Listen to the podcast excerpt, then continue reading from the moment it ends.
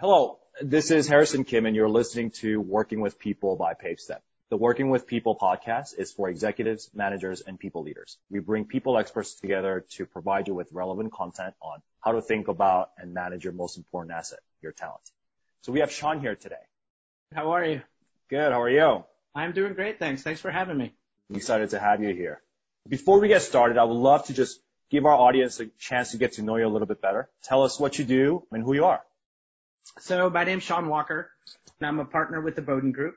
And the Bowdoin Group is an executive search firm, 45 person executive search firm based in Boston, Massachusetts. And we focus in four specific areas. We focus within the digital health and healthcare IT space, life sciences, fintech, and enterprise software sector. And I've been with the firm for 22 years and I've been part of building three different practices within the firm, including our fintech and digital health practice. 22 years. It's a long time. Yeah. 22 years has been a really long time. We've been through, obviously over those years, we've been through a lot. We've been through dot-com bubbles bursting, 9-11, been through some really challenging economic times during the financial crisis. Certainly with what's happening with COVID right now, we've really seen some, some interesting dynamics within the executive search sector. Right. I can only imagine. So today we're talking about executive search, know, recruiting and retention thinking about what makes a good leader, all that good stuff. So to start off with, you know, why is executive talent so much more important today than it was, you know, even four, six, seven weeks ago? What is the impact of executive talent on business performance, especially during these types of difficult times? You know, it's interesting. It's a great question. Well, I have to say that, you know, executives have to understand the complex situation in front of them and really the dynamics that are being created for their business right now actually need to search for opportunities in instances where maybe right off the bat, it doesn't seem like there might be an opportunity. Mm-hmm. So what we're seeing right now is, you know, let's talk about for COVID and our new reality. Sometimes CEOs are faced with types of questions of, hey, do we need to shift our business model? Obviously, there'll be post-COVID questions, our new reality of how are we going to be traveling? And was that a really important component to our business? And it could be even something as simple as like they were contemplating getting commercial space and right. even need as much as we initially thought now that we're meeting with each other over Zoom and things like that. So it's been an interesting time from that standpoint. And I think executives that can take a pause and for a moment understand what's happening in front of them and really start making the right types of moves now are the ones that are, are shining and the ones that people tend to look to to lead. Yeah. And I think you see this over and over in different, in basically all industries, how leaders and companies react to these types of difficult situations truly defines how they come back out. 100%. Um, and usually the ones that do well turn out to become market leaders, industry leaders after these types of downturns. So it's a, it's a really interesting time right now. It is. And we'll see CEOs and founders be faced with challenging moments right now. And we can see the ones that are pausing and really not sure what to do mm-hmm. and they're grinding a bit. And we see others that, although they might not know exactly what's going to be happening in front of them, they look at the market dynamics, they look at what their business has, and they make their best guess as far as what can happen. And oftentimes, as they're moving forward, they're able to pivot and shift along the way. And mm-hmm. sometimes different opportunities arise right in front of them, and those are the ones that deem to be the most successful. That makes a lot of sense. And employees, I think, tend to follow rock star leaders, especially in these types of times.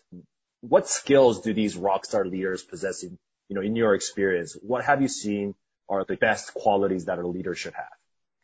I think I'll build on the theme that we just talked about. I think rock star leaders understand the complex situation in front of them as much as they can. I'll emphasize that point. Mm-hmm. They understand the dynamics it's producing. They're able to make strategic decisions. They can predict results and understand where the business is going and what it can do. So we'll look at different qualities around what make these type of leaders, quote unquote, rock stars. Mm-hmm. What kind of characteristics do these people possess? Well, there's certainly once they understand those dynamics, there's a decisiveness about them. They are ready to move. There's a directness and transparency about them, meaning they'll tell everybody around them what they're doing and why they're doing what they're doing. And in this situation, what we see, and this isn't talked about all the time and not often seen in our competency decks when we talk about executives, but we really see a vulnerability. What I mean by that is like, look, they'll come out and say, hey, based upon these market dynamics, this is where we're going. We can't predict the future, right? Right. We don't know what's going to happen, but we're going to make the best decision based upon the data that we have at hand. So they're going to admit to not having all of the answers. But based upon the data and based upon the information that they have in front of them, they create a strategy, so they're strategic. They'll bring it out to the masses and talk to them about it. And then they'll actually take a pause and they'll listen. They will seek feedback from the people around them. Lastly, once they understand and get the information from everybody that they feel would be valuable contributors to what they're doing, then they'll look to collaborate and make sure that everybody can get involved. And really, every person within that company has a role. Right. And how do you make sure that everybody understands what role that will be? It's truly right now is an all hands on deck type of situation. I think so. That makes sense. And, and it's interesting. I've actually never heard of vulnerability as a trait that good and rock star leaders have, but I think you're right. They're open about talking about it and letting people know, hey, I'm not perfect. Our strategy may not be perfect right now. Here's the best we can do. Let's figure it out. And if I'm wrong, you got to call me out. Right? right. And they'll, they'll take some time to listen. And mm-hmm. literally, uh, most people are all on the front line together and everyone's getting a little bit of information from different people. And you want to encourage everybody to share what they're hearing out there. Right. Right. And that vulnerability of saying, look, I might not have all of the answers and I'm open to listening to the rest of you and really taking that in empowers not only the, you know, the leader themselves, but also the entire team and they will follow. And I think the listening, the listening aspect of this is really interesting because right now we're in such a weird place where obvious decisions may not actually be obvious anymore. And there's a huge reputational risk for companies and leaders personally. It's hard to stay closely connected with your customers or clients or consumers as the CEO or a leader. And I think listening becomes really critical in this case because they're able to feel out exactly what the community or their stakeholders are talking about. I think you bring up a great point. Because these CEOs and these industry leaders aren't traveling as much, maybe they do have a little bit of extra time out there for themselves. Mm-hmm. And actually, those are the times to carve out to actually get as connected as you possibly can. Right. To the whole ecosystem that you just described. Your clients, your customers. If you're in a larger organization, make sure you talk to your employees. Right. And really get that time to learn from them as well. Yeah, absolutely. So where can organizations and companies find these awesome rock star leaders? You know, how should they think about their strategy and process? If there's a silver bullet answer, I, I would love it. well, really they're in any industry, so it's not like there's this secret place where to find them. A rock star leader actually could be different for you than it might mean for, for me, right? Mm-hmm. Or our organization or an A round or a B round company versus company that just went public or for a Fortune 500 company. A rock star leader could look very different in different places. And one place where it might be a rock star leader in A round or B round could actually be a disaster for a larger company. Right. So if you're looking to hire a, a rock star leader right now, the question is understanding what the key characteristics of the executive that you're looking for. What does a rock star mean for, for your company? Mm-hmm when we talk about a Fortune 500 company versus an A round or a B round, I'll give you an example. An A round or a B round rock star CRO, chief revenue officer. Mm-hmm. Oftentimes we get asked for somebody who can really thread a needle. This is somebody who will go out there and will sell to a particular market, get their hands dirty, will meet with the clients, actually execute on a few sales. Right. Simultaneously, they want us to thread that needle to be strategic and operational enough to understand once they've sold it, how do we actually strategically build out that team? What operations do we put in and what KPIs do we do? That type of person won't necessarily be all that great for a Fortune 500 company. Nor will that rock star person be as interested in working for the Fortune 500 company because a lot of those processes are in place and a mm-hmm. lot of those KPIs are being done and the growth aspect of what they're trying to build and do looks very different and might not be as hands-on as certainly an A round or B round company would have. Right. Yeah, I think that makes a lot of sense. And, you know, I think A round, B round companies, it's a really interesting example that you bring up because I think a lot of founders make a mistake of hiring their first VP of sales someone who's an awesome account executive or a salesperson who's really outgoing, who's got some good connections and things like that. And then I've heard of many, many friends of mine who are founders be like, this is actually not the person I needed. Right. The person I needed was someone who can think strategically and put a process in place that so that, you know, he or she can scale the team once this person understands the sales cycle. That's such a complicated needle to thread, right? Right, right. The ability to actually know how to strategically build and to scale that aspect mm-hmm. is so key in growing and accelerating that company. It's uh, it's a really interesting. You know, I I love the fact that you're defining you know Rockstar as something that's different for every type of company, probably even industry and timing. What a Rockstar CEO looks like right now may not be what a Rockstar CEO should have looked like six weeks ago or a year ago. That's a perfect point. We'll see that both on the client side and also even on the candidate side. 45 days ago, what a great candidate might look like for our client looks very different actually today. Even candidates that were in the process of an executive search right. 45 days ago and now today, some of those candidates immediately drop out because they're risk averse. It was a scenario that we didn't necessarily account for, but they've bailed because they're like, you know what? I'm not moving anywhere until I get a better picture about what's going on. Mm-hmm. Interestingly, some people who are a little bit more entrepreneurial or actually might be in a scenario where they're looking at what their company looks like today, they're more apt actually to interview for the job now. Right. Or 45 days ago. We've really watched the deck chairs kind of shift significantly in such a short time. Right. Yeah, that makes a lot of sense. So in terms of the strategies to really attract these executive leaders, is it all that different from the strategy of attracting non-executive employees?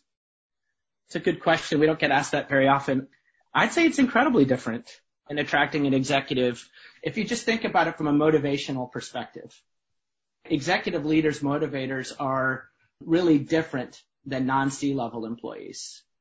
I would say that most executives are really self-aware and have more experience, so they really know what their strengths and weaknesses are. So one, again, let's go back to the startup uh, analogy. One executive might love taking a startup from 5 million to 20 million, but once it starts becoming operationally oriented and more corporate, they know that they actually want to leave and get back to what that was before. Another executive might be motivated working for a $200 million company because that's where their strengths lie. Basically, executives also really want part of ownership. They want to be part of that company. Typically, they seek equity. Mm-hmm. They want a seat at the table. They want to help and be part of the strategy of the company. Mm-hmm. And they really want to know what type of impact that they directly can make. And that is super important to them when we take the step back and understanding what the motivators of an executive would be, that's often how we actually might market to them as well. We might individually market to them differently than we might an individual contributor. Right. Non-executive employees generally care about personal career development, maybe training, maybe their trajectory. Messaging to them would look very different how we might market to them as well. Got it. I will say one common point between all parties a lot of people really do and are very sincerely interested in the company's culture. And so if you have a high performing culture, that is something that you really want to bear to market and you want to let a lot of people know about it. Culture's not all that great right now. It's something that you may want to take a look at and make sure that you've got the right people leading it. So it's one of those things that can't be fully described all the time, but you want to make sure you're on the positive side of it when someone tries to describe it. That's exactly right. And if people fumble on that, sometimes that can be a yellow flag. Absolutely. So we talked a little bit about startups versus larger organizations and how great leaders look differently in those different situations. When it comes to strategies of attracting top executives, is it different for startups versus large organizations? And especially for startups, A round, B round, C round, because they are sometimes fighting these big enterprises for this type of talent, even though it may not be the perfect match. How should startups think about that? Well, I think a common theme that you'll hear amongst all startups will be they get sometimes wary of the Fortune 500 companies.